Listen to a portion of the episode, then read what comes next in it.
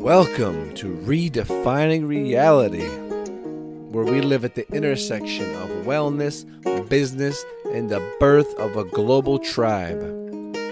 So relax your body mind, open your heart, and recognize that we are the ones we've been waiting for.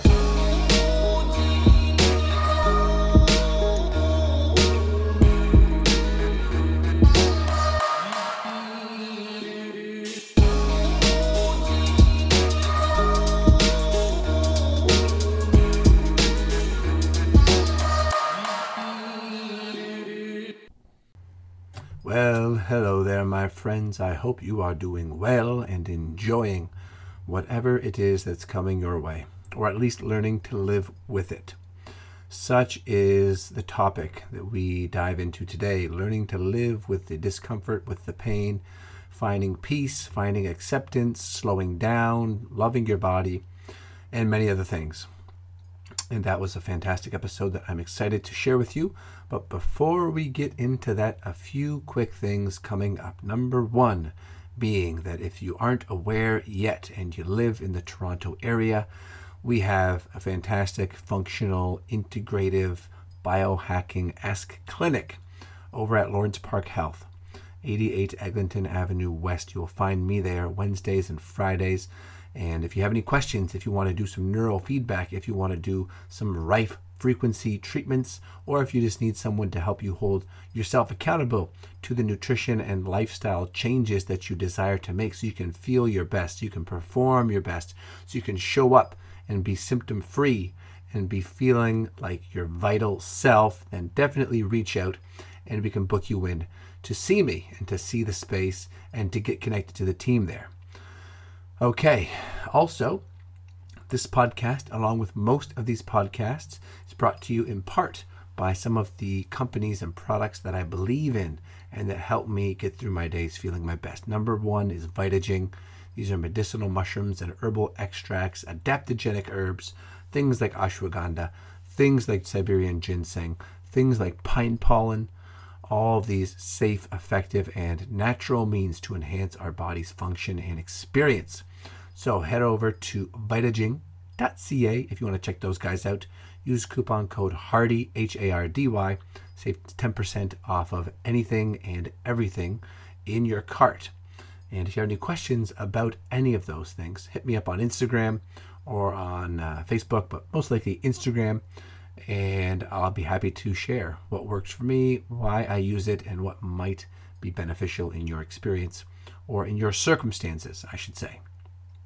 Also, in line with that are the folks at Neurohacker Collective, the fantastic nootropic product called Qualia that comes in the mind or focus and both caffeine free or caffeinated versions is a real powerhouse for turning on your brain and having the focus, memory, uh, and staying power that you want when you've got a lot going on, when you've got you know clients to be with, or businesses to run, or relationships to mm, you know connect to, nourish.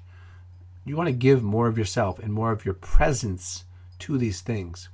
And that's where qualia comes in to really activate the body and the brain and allow you to stay with that which could otherwise be tiring or draining or hard to follow, hard to keep up with. Because in our day to day experience, there's so much going on, it can be very easy to get overwhelmed or to get caught off guard or pushed out of flow by the obstacles or challenges that may spring up. And so Qualia helps me to flow with that and to stay present and non reactive to that. And I think it can probably do the same for you. So if that r- rings true, or if that is something that interests you, definitely just go over to the website neurohacker.com. Links to this are in the bio in the podcast and on my Instagram. Go over to Neurohacker, try out their products, and you can save an extra 15% off whatever it is you're ordering with the coupon code BHARDY. That's B H A R D Y. Okay, enough of that. My guest today is Inka Immonen, who is a beautiful soul and a teacher and a student and someone who's very dedicated to the pursuit of health and wellness and freedom from suffering. You'll hear about it in the podcast episode, but she was actually born with a high predisposition to migraine headaches. And that's something that she's dealt with for all of her life. And that's something that's given her a glimpse into many different modalities, therapies, meditative practices, personal growth tools, and pain relief tools, you know, ways to optimize the body and the brain uh, to alleviate suffering and alleviate pain. And so I'm going to leave you with that. I'm not going to talk too too much here because we get into some of her experience and then we get into some of the best practices, tools that you can try out in your own life if chronic pain or migraines are part of your experience. And uh, yeah, she's a beautiful soul. Uh, she's part of the Biohacker Summit team. That's where I met her. Was last year at the Biohacker Summit with Spark in Toronto, and uh, you'll hear about it in the podcast. But they've got the fifth year anniversary coming up in Finland, and it's going to be an amazing event. I hope to be there myself, and if you feel the call, then definitely look into that and get more details at their website. And everything that we talk about is linked up in the show notes over at the blog, which is brianhardy.ca forward slash Inka. That's I N K A. And until next time, enjoy this episode, share it out, share it on social media, do what you can to support. It's all so, so, so appreciated. And I'll catch you next time.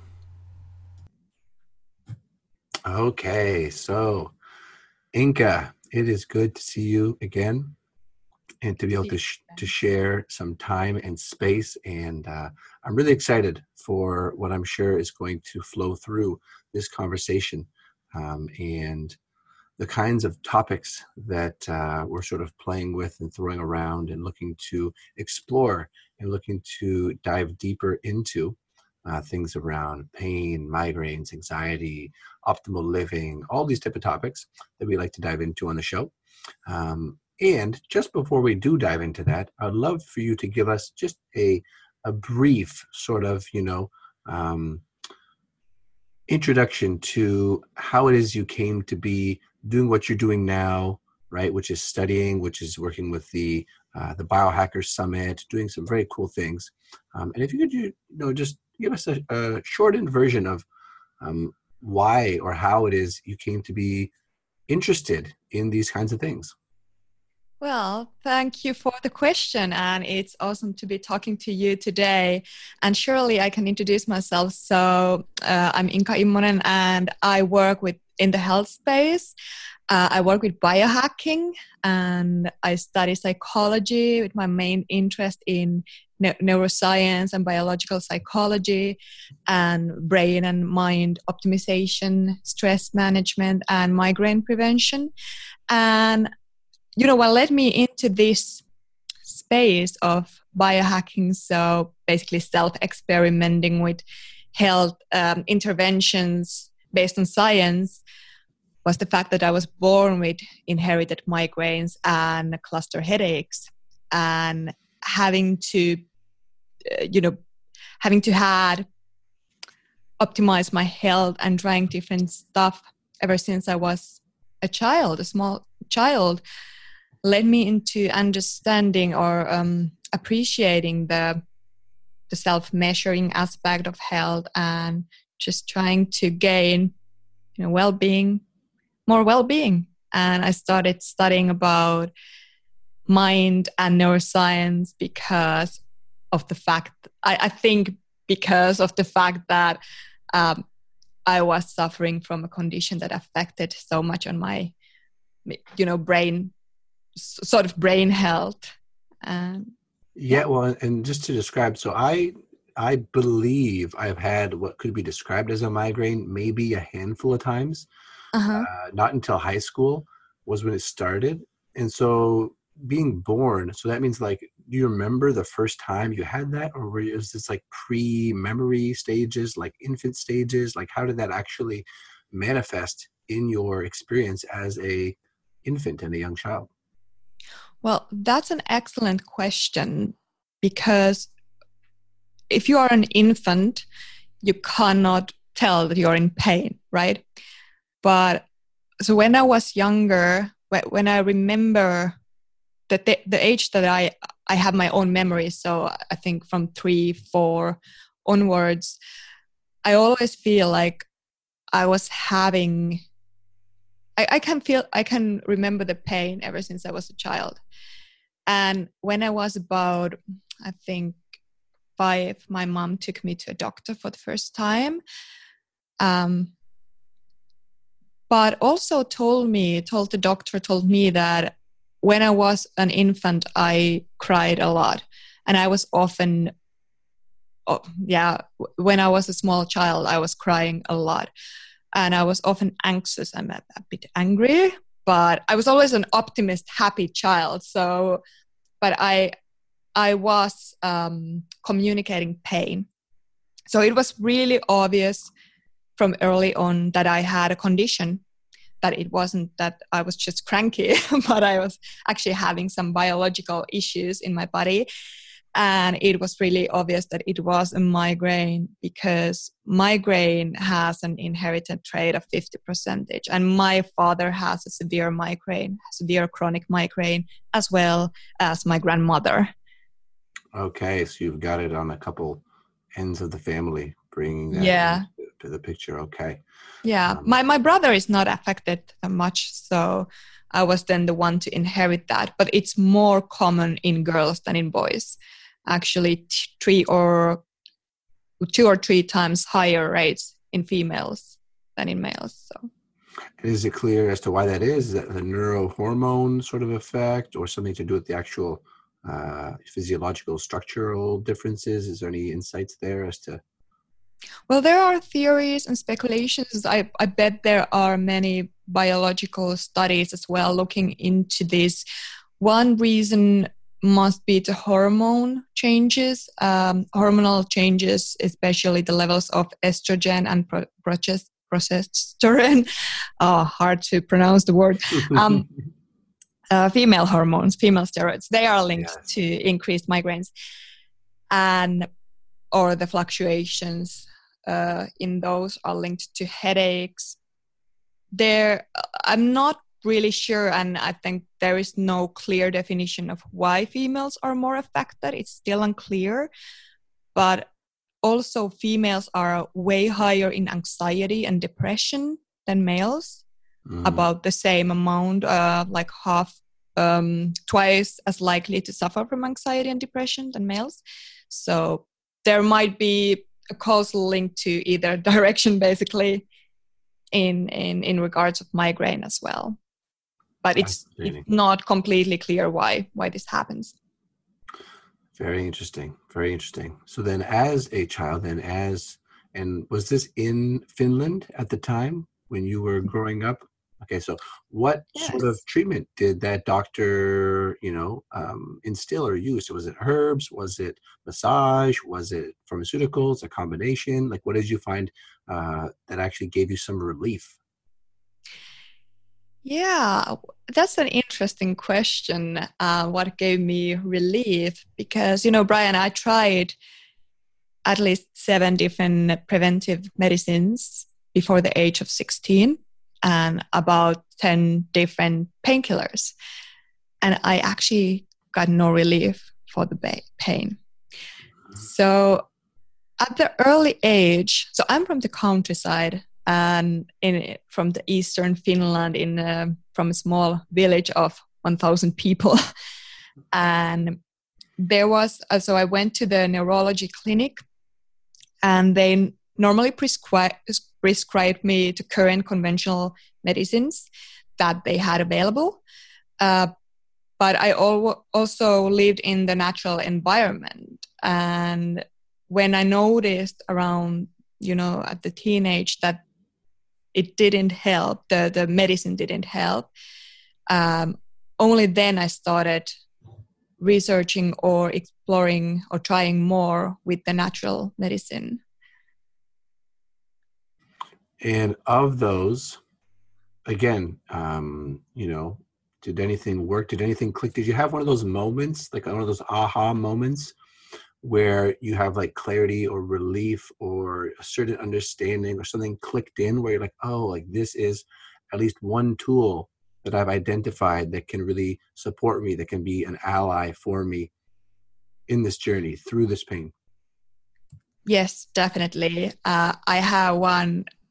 Well, I would say within the past nine or so years, I've had several moments of those, and they relate the everyday living. So, say previously, when I was a child, I always tried to blunt the pain. I just tried to get rid of it, and I thought that was the that the cure was some sort of pill or medicine that could mask the pain or prevent it, mm-hmm. and that came from a bottle because that's how you know diseases are treated and migraines are treated and many people get the relief from from preventive medicines. Mm-hmm. unfortunately they just they just didn't work for me. And when i was around 16 or 17 um i got really frustrated. I got really anxious about trying anything new.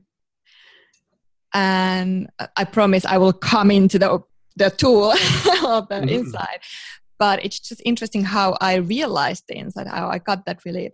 Um, so at that time, I was so anxious. I developed a panic attack for towards the pain, and I was really, really anxious and in a low, low mood in general. And I thought that I either now need to I, I want to stop all the medication i'm just i'm done i'm finished i'm i'm sick and tired of trying anything new because I got so much side effects from from the medication. So that I just need to learn how to live with the pain. Because there are two options learn how to live with the pain or not to live. And I was always really optimistic and full of life. So I decided I'm going to learn how to live with the pain. So I went to psychotherapy. And it was a pain related psychotherapy. And during those couple of years at psychotherapy, I realized how much I have internal tools for living with the pain, getting relief from the pain. And I started discovering what sort of mental tools there are to treat the pain. And around that age, 10 years ago or so, I discovered mindfulness meditation. And that was one of the first ones where I realized that this is a medicine for me because I can learn how to detach myself from the pain. After that, I think I realized the importance of good nutrition, like non toxic food, light, sleep, all these sort of natural lifestyle habits that I didn't really pay much attention when I was younger as is the case for so many of us, right? I mean, we're born right. we're born into a system, and we just think, oh, this is normal. You know, it's normal to watch TV and to stay up at certain times, or to eat, you know, sugar and GMO cereal out of a box. You know, whatever the thing is that that could have been contributing to, you know, um, whether it's an inflammatory process or overexcitation of, you know, the neurochemistry or whatever it is. Um, so it's always I always love hearing when people have those shifts and start to wake up to oh my goodness there's actually a lot of things that uh, that i can do and a lot of things that are usually completely backwards um, in the sort of mainstream approach to uh, you know creating healthy humans or optimizing our human experience. Yeah exactly i think so and also the science is developing really fast and you know the developments in the biological and brain sciences makes us increasingly more knowledgeable in the importance of lifestyle. And we are revealing the pathways or the links between gut and brain and sleep and migraines. And this all was there was less information when when I was a child.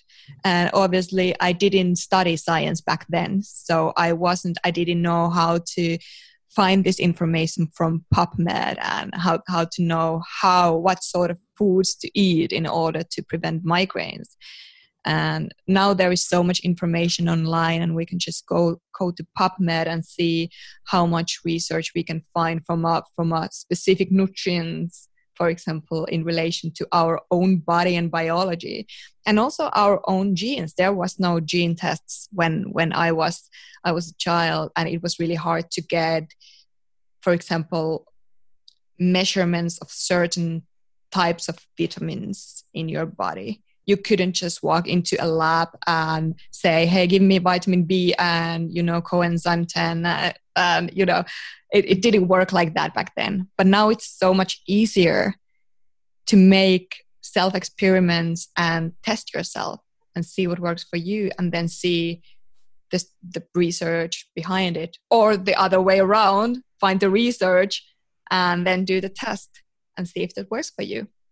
Mm. We are res- less reliant, I guess, uh, from doctors as well, just prescribing us a pill.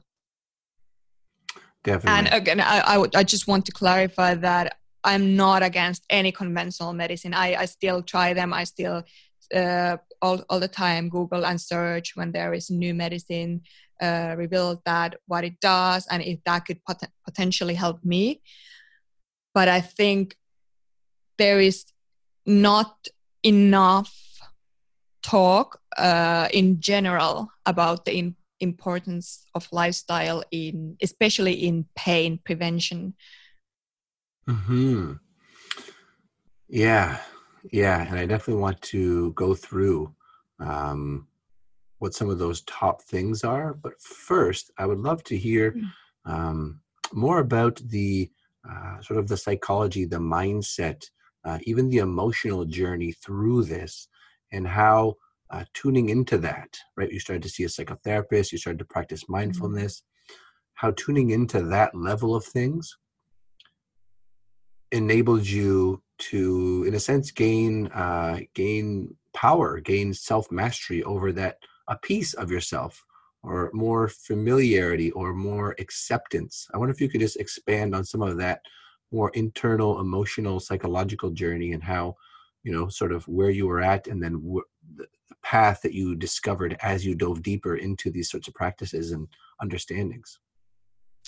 That's an excellent excellent question and it has been quite of a journey.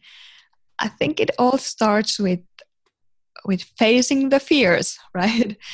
So ever since i like like all my childhood i was trying to escape from the pain was trying to hide the pain, was trying to get rid of the pain. And every time I had pain, I felt that I there needs to be I need to do something to make it go away. And I think it was a total shift from that mindset into okay, there is this pain. It's part of my biological signaling at the moment how can I make it my friend? How can I still stay positive? How can I accept myself when I am in pain? And that was uh, by sitting in the floor, breathing, and trying to make myself comfortable, as comfortable as I was able to be with having that pain signaling in my body. And I practiced different kinds of meditation, but I do remember one really specific moment when I was about 19, 18, 19. And I was living in a town called Joensuu, and um, I sat on on the floor. I was having a huge amount of pain, and I think it was middle of the night. I sat in the floor and I started breathing and focusing on my breathing. And I I just try to accept whatever is going on in my body. And there is this specific form of meditation called focused attention meditation, where you focus on your breathing and then you shift the focus to, for, for example, the sounds around you. Then you shift your focus to um, some bodily sensations or your thoughts, even. And you focus only that one spe- to that one specific thing that you choose to put your mind into. And so I did this. And I tried to shift my attention from the pain, from the bodily signals, to the sounds. And this has shown to activate the prefrontal cortex in our brain.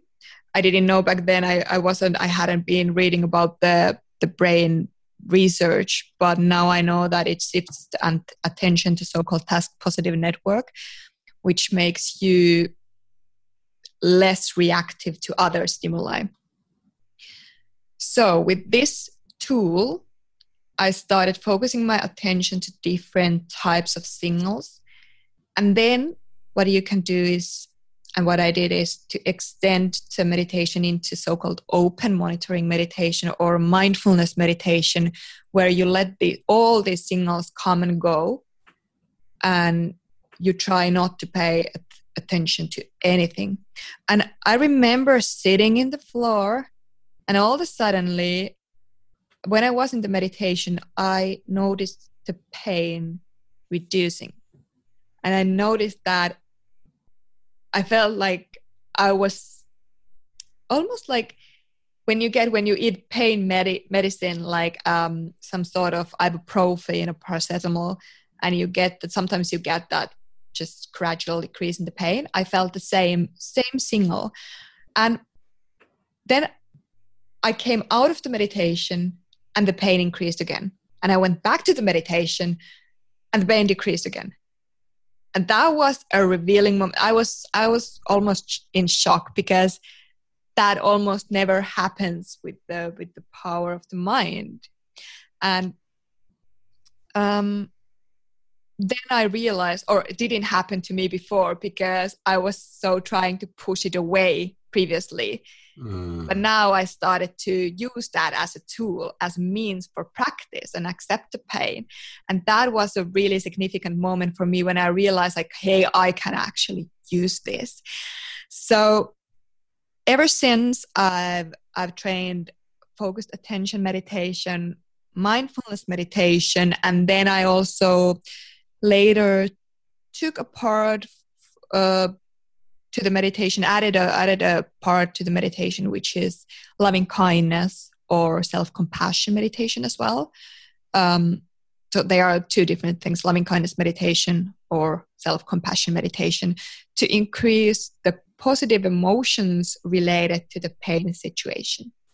So all of these meditations then later I, I, I, learned that all of this meditation has a powerful effect, also biological effect on your brain.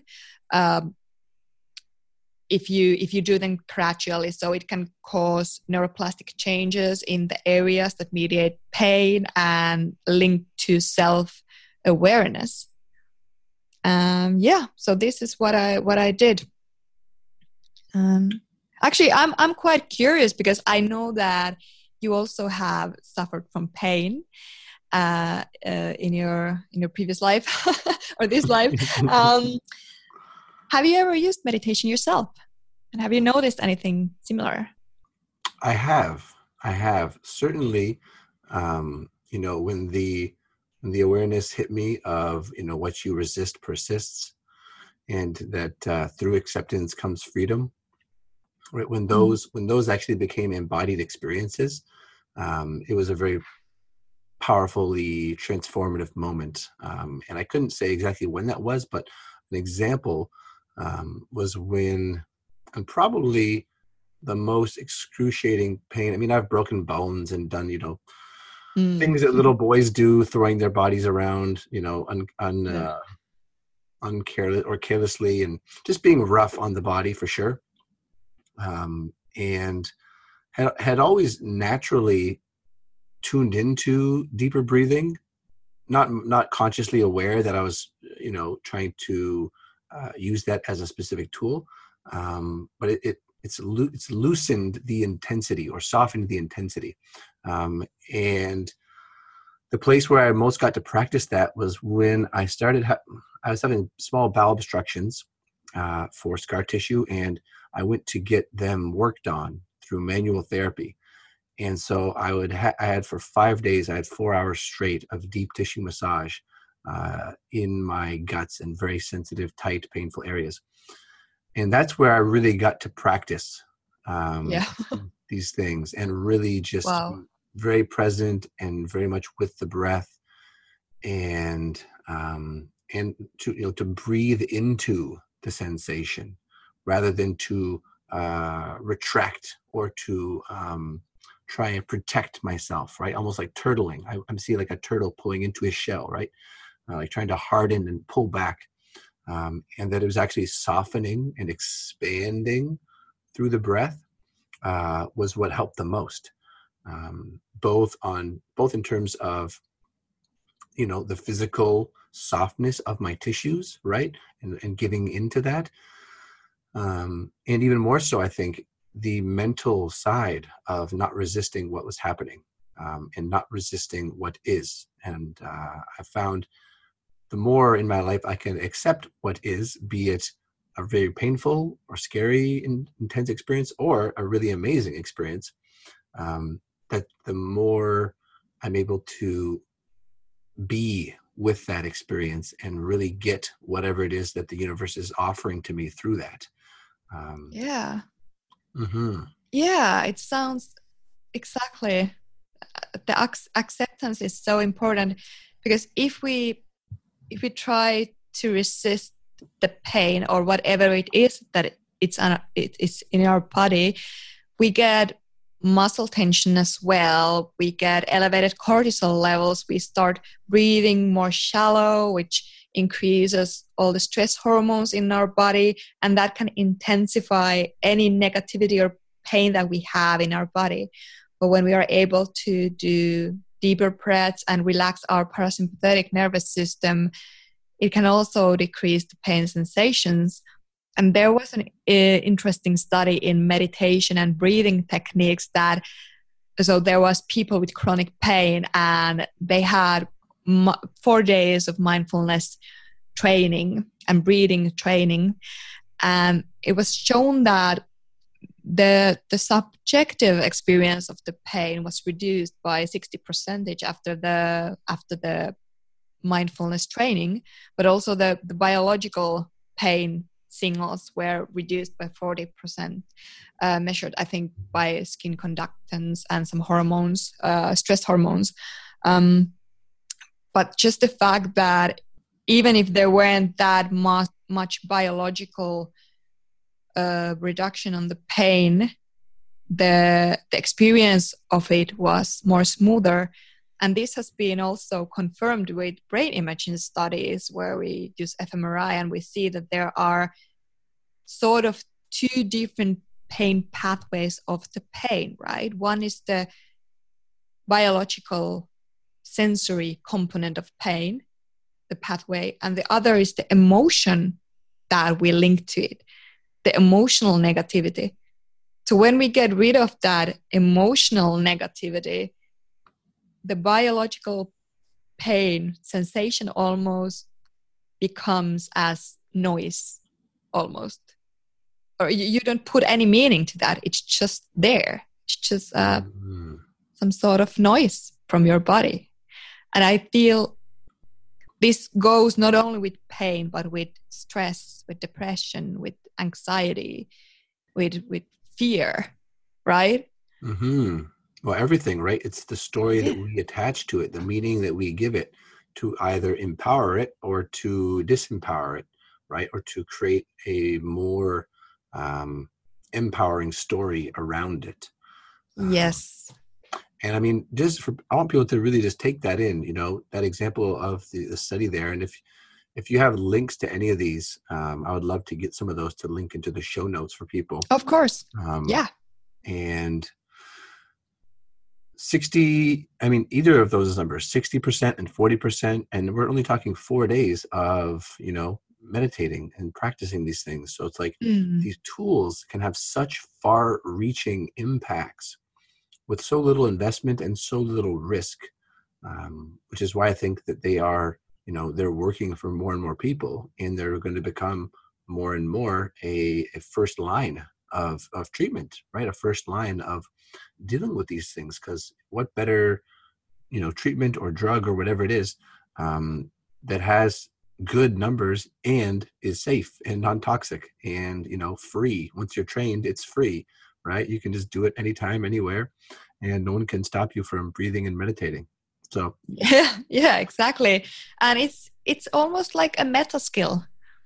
If you if you practice meditation and mindfulness for pain or anxiety or whatever you will automatically improve your concentration and learn how to relax your body because that's just part of the practice. And there are you know changes in the brain structure and function in regards of of concentration more positive emotions and more self uh, management or self regulation so then in some other moments let's say at work you really need to focus this practice that you have done primary, primarily for your pain becomes a tool in your work in your when you're trying to fall asleep when you need some extra motivation or concentration. And in social relationships if you need to be calmer let's say if you are um, in, a, in a group of totally new people and you feel a bit nervous and you just want to relax.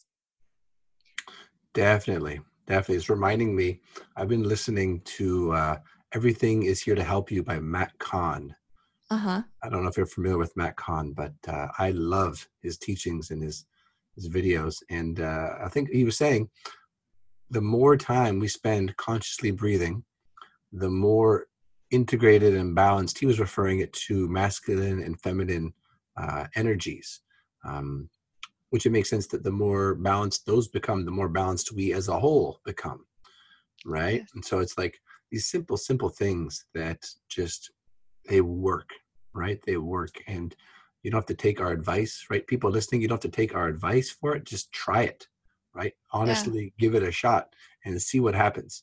Uh, and usually, you know, something happens, whether it's you know you become a little bit more aware or you just realize oh my god i actually wasn't breathing nearly to my capacity yeah right so there's so many positive side benefits to to opening up to this. Exactly and there are many other mind body practices that are not only meditation because i do realize that for some people it may sound a bit I don't know, boring or even difficult, um, you can try HRV, so heart rate variability training, which includes more of a like, so you put a HRV belt and you, you can use an app to see your breathing rate and you try consciously to slower your breathing and you can see changes in your HRV data or you can do yoga all of these or or just breathing training. So all of these techniques will essentially improve the same thing, making you more relaxed and learning how to control your body and emotions. Well, it's great, and it's it's doing it, you know, with some of those apps in a gamified way, right? Making it fun, making it interactive, uh, getting yeah. more of a direct feedback, right? Like a measurement, an objective measurement.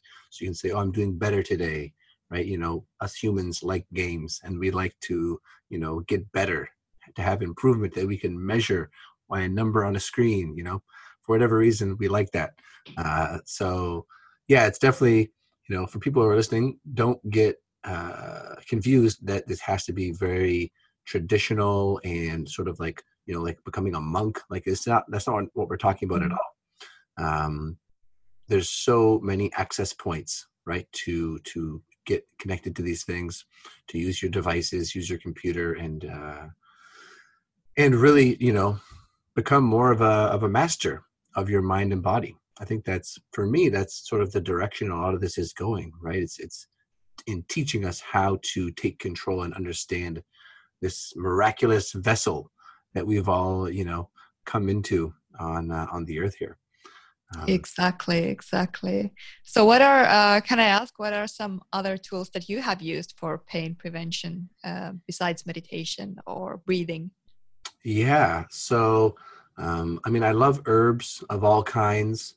Um, definitely cannabis has been a part of my journey for just becoming okay with the pain and softening into the pain um, and also for um, you know being able to move through things.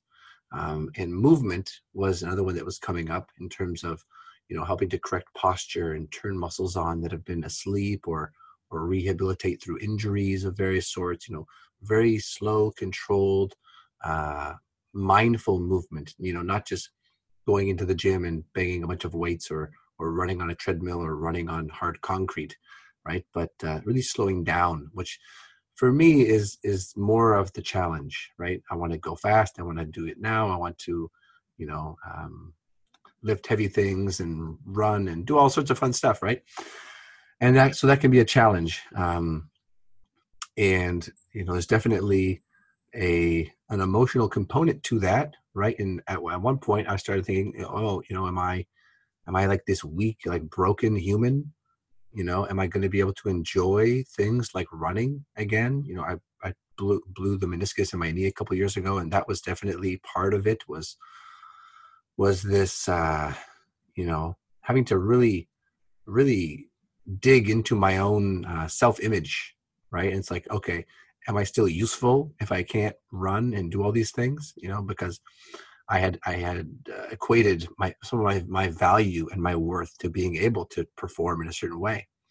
Um, so movement, uh, various herbs, uh, whether that's CBD, cannabis, um, you know, different things. I really like infrared light. Has been more recent. Oh, I love that. Yeah. Red, and red yeah. light in general. Yeah. Um, and then recently I've reconnected to just the power of topical magnesium mm.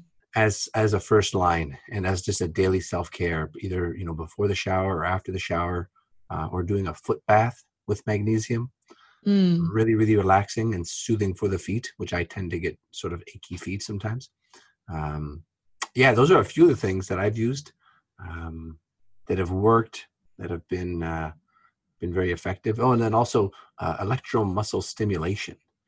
Oh um, cool. and there's a cool system called NeuFit, mm-hmm. um, which if you guys aren't familiar with, and or if they aren't in Europe yet, there might be someone to talk to in regards to the upcoming summit, because um, they have a, a, really cool system for essentially a, you know zapping your tissues and your muscles and turning things on, uh, and then forcing you to to move through the range of motion that was giving you a challenge. And in the course of like 10 minutes you're moving like as if there's no issue. Like it's it's pretty wow. wild. It's pretty wild. Yeah NeuFit um i can connect you to garrett. He's uh, one of the owners there. Yeah i'm definitely gonna check that out. Mm-hmm. so yeah those are a few of the things. I wonder what uh, for you some of the maybe more high tech or fun or cutting edge things that you either experimented with or are wanting to experiment with what might those be yeah uh, well interestingly i think the most important things for me are really not high tech. Uh, so mm. they are really basics of, of everyday life. Uh, for example, sleep. Well, I do mm. use Oura Ring for for measuring my sleep, and that has provided me a massive insight into my own chronobiology. And now I can see a clear link between if I don't follow my my biological clock um, in my sleeping schedules. So I've learned that I am a morning person. My I get all of my deep and REM sleep, or most of it, um, or most optimally, REM and deep sleep. If I go to bed around ten and I wake up at six, and I always wake up without an alarm. Even if I go to bed at one, I will wake up at six. So I definitely need to go to bed at 10, and that will help me. I, I can see a clear uh, link between not sleeping enough and being in more pain. Mm. And there are even, you know, there are a lot of studies that has shown that people who are sleep deprived experience more pain, more anxiety. There was even a theory that when you are sleep deprived, your body might develop pain and headache in order to make you sleep because pain normally causes sleepiness and fatigue and tiredness. So that could be one of the body's mechanisms to combat sleep deprivation, to kind of force you into bed. Uh, which was really interesting for me to read because I can definitely experience that. Um, I have tracked my sleep in in relation to my migraines, and every day before or every time before I have a migraine or after a migraine, I sleep on average two hours more. Mm. And I mm. normally sleep eight hours per night. So I can see there is like a 10 hours long night, night sleep um, in, in migraine days uh, or after a migraine. So maybe there's there is some sort of link in that one. So sleep is definitely definitely one important thing. Also because migraine and pain is increased in or is linked to increased inflammation and during deep sleep your brain detoxifies that's the moment when your glymphatic system which is a lymphatic system but in your brain start starts working and removing all the toxic waste from the brain uh, if you are deprived from deep sleep, you can see increased uh, beta amyloid and waste products in the cerebral spinal fluid. So, yeah, sleep sleep is super important. And what comes to the inflammation, the other aspect, obviously, to be inflammation free is the food that you put in your body. If you put toxins in your body, you do have increased inflammation because they do not belong to your body. So, organic foods, uh, seasonal foods, um, non GMO, well, that's uh, debatable, but just low toxic foods. And I can see that I'm really sensitive for foods that normally cause migraines to people. So they are normally those with uh, in high tyramine, uh, such as uh, red wine and cheese and dark chocolates um, because there is I have a gene that makes my uh, monoamine oxidase less uh, less strong or it doesn't work that well. So it means that metabolizing those foods are not so not so easy for me, and they can cause increased level of certain neurotransmitters that are uh, that cause pain or are linked to pain signaling. So, food for me, also hydration, super important. Um, if I'm dehydrated, I always get a migraine. And if I remember to drink fluids with good balance of salts and minerals, it's just like you know it's uh, there is so direct link i can sometimes i don't even have to do anything else but just drink a glass of water and my headache mm. is gone Mm, so that is one. And then light optimization. So just optimizing your living environment and working environment. So one important, really important thing for migraineurs is light.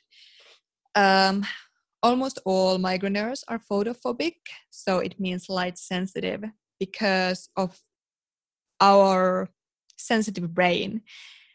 So basically, the the sensory threshold for light signal is lower in migraineurs than in general population and many times if you go out on a bright sun sunlight you will get migraine because the brain is more sensitive and the, it reacts stronger to the light and it can increase the sensitivity in the brain and it reacts stronger again and then it reaches the migraine threshold. And when the migraine is on when it's online your brain becomes even more sensitive. And that's when migrainists normally seek the dark room and rest because they cannot stand any even even a like small beam of light coming into their eyes so remembering to use sunglasses and then reducing the screen time and for some people light intensity as low as the one in a cloudy day can trigger a migraine. For me, I'm not that sensitive, but say if it's a day with bright sunlight and I forget my sunglasses, it's guaranteed that I will have a migraine. And yeah, there is so many things in the environment that you can you can optimize in order to prevent migraine and prevent the pain. And I think they they are sort of together combined, they are a prophylaxis for your migraine. So it's definitely worth to optimize the environment and also environmental pollutants. There is a clear link between um, increased pollutants in the air and frequency and intensity of headaches. Um, and if you can, so for example, uh, air purifier is a really good good tool for migraineurs in the office or at home, purifying the air, or plants that purify the air, like snake plants or something like that. So here we have, for example, the Naava wall, which is a plant wall. You can see it here behind me. So they purify purify the air all the time. So that also reduces the amount of toxins you get into your system, the toxins that might otherwise cause inflammation. And migraine pain and headaches are linked to increased inflammation and the inability to sort of fight against the inflammation. Yeah, yeah, that's a great summary of you know so many of the things that um, you know if they're good for the brain, they tend to be good for the body, and vice versa. Yeah. And so when we build our lives in a way that you know allows those things to be uh, present, it makes things so much easier.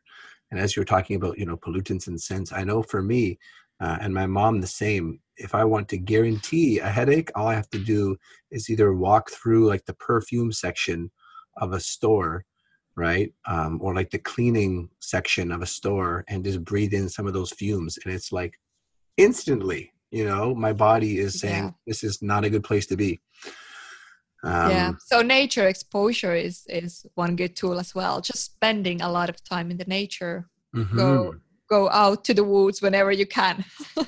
Yeah when i even had a thought um again to go in line with all these things right? Grounding being barefoot um, and even i mean i could imagine and i've been there myself at a couple times um, either from a really intense workout or after a sweat lodge um, of literally just like putting my face onto the, the like a like a damp grass or onto like a like a moist dirt and the sensation of relief and cooling um, that comes through with something like that uh, is fantastic. Yeah. I mean, if there's people around, they're probably going to look at you funny, uh, or they might. If you're at a festival of some sort, then they might join you. Uh, yeah. then you know you're around, you know, quality people who are on the same wavelength. But um, yeah, so many things, so many things that can be integrative, natural, free, low tech, um, and that can you know help to optimize all these ingredients so that the migraines yeah. and or pain of any kind isn't you know it's not uh, your destiny necessarily i think a lot of times people give up and they um, you know different than the kind of acceptance that we described earlier which to me is more of a surrender right it's almost mm-hmm. surrendering to what is but it's not like a passive it's not like okay i'm a victim you know i'm giving up you know i'm always going to have pain it's more of like, okay, this is where I'm at, this is what's going on, and I have the choice to do something different. Right. Yeah. So maintaining that level of choice and awareness at all times that, you know, even if things don't feel great right now, you still have a choice and you can still uh, move in a certain direction. Right, right. And one thing that I find really curious in pain is that when I shifted my mindset into from from wanting to get rid of the pain to accepting it, I also started to see all the opportunities that I can do with the pain. So, for example, I took my gene test because I was really curious about, well, gene tests are in generally like interesting to me. Um, I started immediately uh, checking my genes in relation to migraine. So it's almost like a tool. And then I noticed that, okay, I have genetically lower vitamin D levels. What happens if I start eating more vitamin D? And then make it an experiment. And I measured my vitamin D levels, and actually turns out that I I had I had really low vitamin D levels, and I started using that as a tool, uh, vitamin D as a tool to see if it, if it has any links to my migraine. And you make yourself, uh, you know, a object for uh, for testing. You you use your body and your pain to test, and that's when your whole mindset shifts into that you are starting to see the opportunities in the pain. Or for for instance um, uh, i noticed that my body converts uh, ALAs uh, so um, so basically the fats that you get from plant-based products really badly into dha and epa so i'm thinking might that because DHA and EPA are super important for for brain health and they lower the inflammation and they can also lower levels of uh, DHA and EPA that you get from omega-3 fatty acids are are linked to more pain signaling. So I'm thinking, okay, let's see what happens to my migraine if I change some of my plant-based oils that I use to vegetable oils, and uh, sorry, to animal-based oils like fish oil. And will that reduce my pain? And I become really curious of just testing. Also, I do this with my sleep and everything that I can test. And that's when you can make your pain as a tool to learn something new about human biology. Mm-hmm. And obviously, it's not always easy. Like, for example, cluster headaches can be super dis- distressing and it is really painful. But I have the option of trying to find something good out of my pain. You know, this sort of stoic attitude, you know, obstacle is the way mm-hmm. take your take your pain and see what can you learn from it how can you use that if it's there if it's already there and if you mm-hmm. have to live with it and maybe one day i will find the ultimate tool that you know helps me to get rid of the pain completely uh, but until 10 i'm gonna try and see how can i even a little bit enjoy of having the pain Mm-hmm. If that makes sense. it certainly makes sense to me. And uh, I mean, I have been described as a bit of a, what would it be a masochist? Someone who enjoys inflicting pain on themselves. Uh-huh. Um, and I think a lot of people, you know, the, the boundary between pain and pleasure can be very thin at certain times and in certain experiences with certain, you know, whatever it is, massage or, or, or working out or hiking up a mountain, you know, your legs are burning so much, but there's an exhilaration and a euphoria associated with it. So it's all, it's all on this, you know, very beautiful spectrum, I think, of human experience. And so much of that beauty is determined by us, right? Yeah. Um, exactly. And exactly. I would be remiss if I didn't ask you if you have any favorite supplements or herbal tinctures or you know things like that that you keep around that you find really useful or that research has indicated as being uh, potentially useful for these kinds of things. Oh yes, there are plenty. Uh, I do. I use a lot of supplements and herbs, and I I love using them because I have seen I have gotten help from so many of the herbs and adaptogens. So, firstly, ashwagandha is really, really useful. Basically, everything that lowers the inflammation or has anti-stress abilities those one that increases the GABA signaling in the brain. Um, but yeah, ashwagandha is one, and that is even studies studied in chronic pain patients and it has shown to offer some reduction from the pain. Um, and it has also been shown to reduce anxiety and depression. Mm. So there is something that increases the the GABA signaling in the brain, and it's a powerful antioxidant. So it can fight against the free radicals in the body and just lower, lower inflammation. And medicinal mushrooms, reishi, for example, chaga, they have a lot of polysaccharides and other antioxidants that also protect the body. And reishi also can relieve or um, relax the body. Mm. Um, ashwagandha, I uh, just going back to ashwagandha quickly. I normally take that every time I feel pain, but I also eat that on a daily basis. Mm, but I've taken extra 500 milligrams if I'm getting migraine.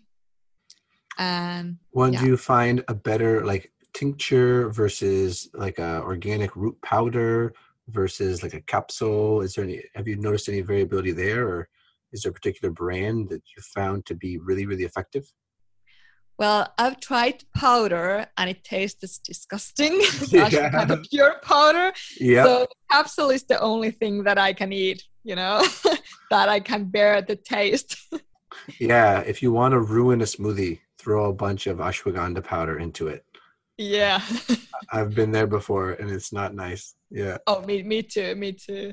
And I think I actually still have one bag of because I wanted to try ashwagandha. I didn't remember that it tasted horrible. So I bought last summer an ashwagandha bag, and I still have. I think I've used the one spoonful to ruin my smoothie. and I realized, oh yeah, this is why I didn't buy the powder. Um, yeah. But yeah, herbs and adaptogens. So mushrooms, medicinal mushrooms, they are really good. Chaga I use a lot, and then reishi. Uh, then I use tryptophan sometimes as a supplement, especially when I have. So that's the precursor of 5-HT, which converts into serotonin in the brain. And when I have a lot of pain, it distresses the body and the mind. So then I just take extra dose of tryptophan. Uh, but there are some controversies in the in the serotonin in relation to migraine so i cannot really say that would be useful or even good for every everyone. Um, and then l-theanine is one that definitely reduces the pain. So l-theanine is a molecule found in tea and it has shown to increase the alpha levels alpha waves in the brain. So basically that relaxes the brain and i think that just offers a smooth state of mind. Mm. so when you get more more alpha waves it means you you relax more. Alpha waves are linked to meditative stages or the stage when you are about to fall asleep for example. So it makes you really calm. Uh, cbd cbd oil I find that really useful, and there are there are uh, studies with that in relation to migraine and pain in general, chronic pain, because that increases the the activity or targets the endocannabinoid system, which is the system that activates when we are experiencing the pain. And in migraineurs, often time this system is malfunctioning. It's not mm. working as it should be so that you can use that to target the system. And then I would add a ketogenic diet or high fat, low carb diet, which has been used, for example, in treatment of epileptic uh, patients. And for epilepsy, that has been used for 80 years or so. And it has been really useful in reducing epileptic seizures. Migraines often resemble epilepsy. Mm. And in migraines, many times, some of the prophylaxis, the preventive medicines that are prescribed to migraine, they are actually meant for epilepsy. But because there is not mm. single prophylaxis for migraine, because we don't know the the reason for migraine. and there are so many different types. So there is uh, different types that they're trying. Yeah, a bit of off-label use of various medications, right? Yeah, or they actually they prescribe that in the in the doctor. So that's one of the main medicines used for migraines. And then I use um, coenzyme Q10 uh, that is linked to migraines and often recommended by doctors because it basically is linked to to signaling or something called calcitonin gene related peptide and it's the inhibitor of that. So that's an inflammation protein uh, or inflammation marker in the, in the in the blood and also TNF alpha another inflammation marker and they are often increased in in headaches migraines. Um, they might be even one of the reason that a person has migraines so if you have there are some studies showing that some of the genes if they are not functioning properly there are increased um, calcitonin gene related peptide uh, and TNF alpha markers in blood. So that has shown to inhibit those. Mm. Um, yeah. So coenzyme Q10 that has been really useful. I love magnesium, and I use a lot of like anti-inflammatory foods like blueberries, turmeric. Um, yeah, everything with high ORAC number and anti-inflammation properties. Wonderful. Wonderful. Well, we could certainly talk for a long time. We've been going for a while here. So I'm going to mm-hmm. ask you a couple more questions and then we'll wrap up and, and direct people who want to follow along and learn more about you and what's going on. Um, but one question I'd love to ask is, you know, what might be three resources, be that books, other podcasts, um, authors, workshops, whatever it might be. It could be something you've already mentioned, but for someone who's been listening, who is like, you know, really interested in this or is dealing with something like this, three resources uh, that you might offer for them to dive deeper and continue learning.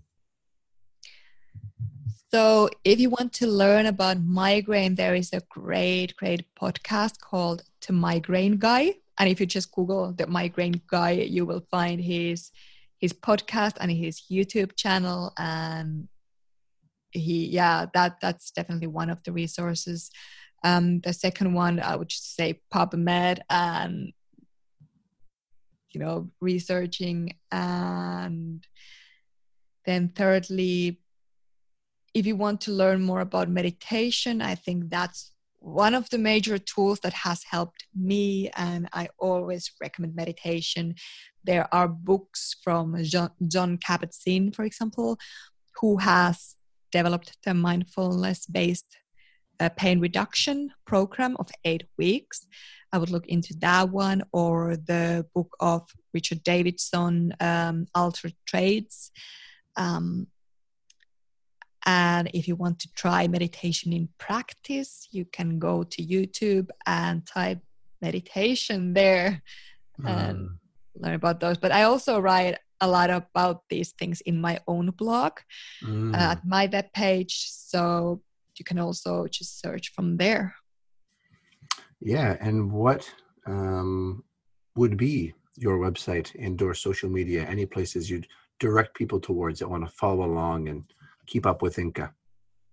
Yeah, so if you want to learn more about migraines and biohacking and pain prevention and meditation, you can go to my webpage where I write articles about them. So it's www.inka immonen, I-N-K-A-I-M-M-O-N-E-N dot com.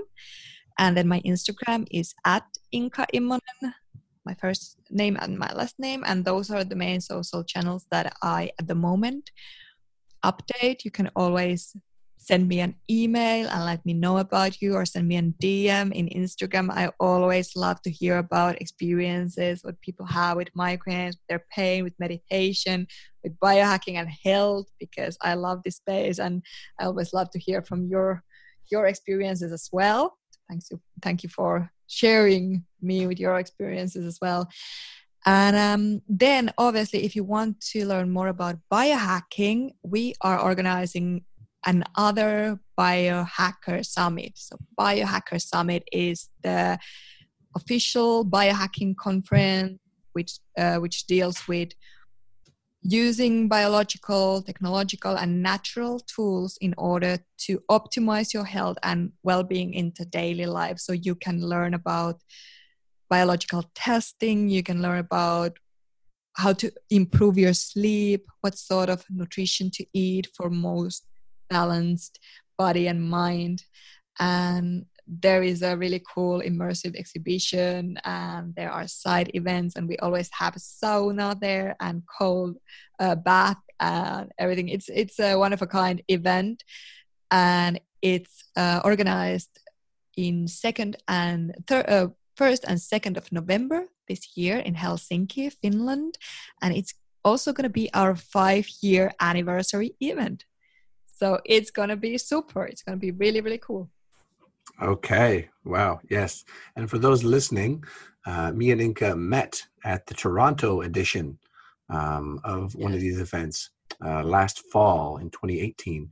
And it was certainly a fantastic experience. And I can only imagine how much better it will be on uh, your guys' home territory uh, with all the good things that the awesome land and country of Finland has to offer for those. Well, I definitely to. hope you can join this time as well.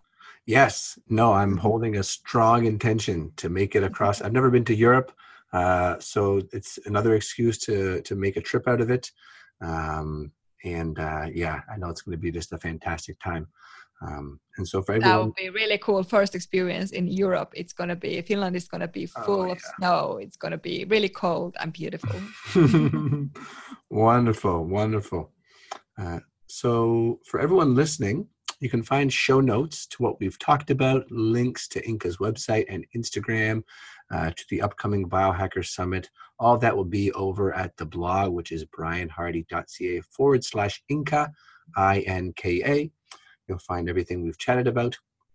And just before we wrap up, Inka, I would like to take a moment to just acknowledge you for being, you know, the woman you are and the teacher that you are and for having you know the courage and the uh, optimism and persistence to you know keep moving forward in the face of pain or in the face of challenges uh, and to just have this you know very curious and uh, adventurous spirit that i see come through for you uh, whether you're traveling someplace beautiful or studying you know neuroscience or helping to run a biohacker summit in some location you know it's just uh, it's very cool to see and very inspiring.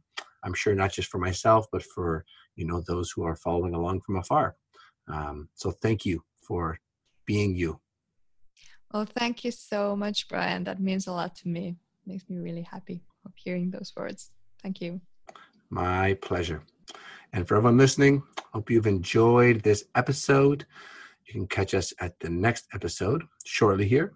And uh, yeah reach out if you've been struggling with pain migraines you know any of these chronic sort of conditions or feeling uh, you know like like you don't have the tools to move forward or to to deal with or to adapt to the stresses of your life then definitely reach out try something new open up to what's available for you and uh, and be in touch with either one of us through social media we'd be happy to engage and to offer any support that we can okay inka Thank you so much.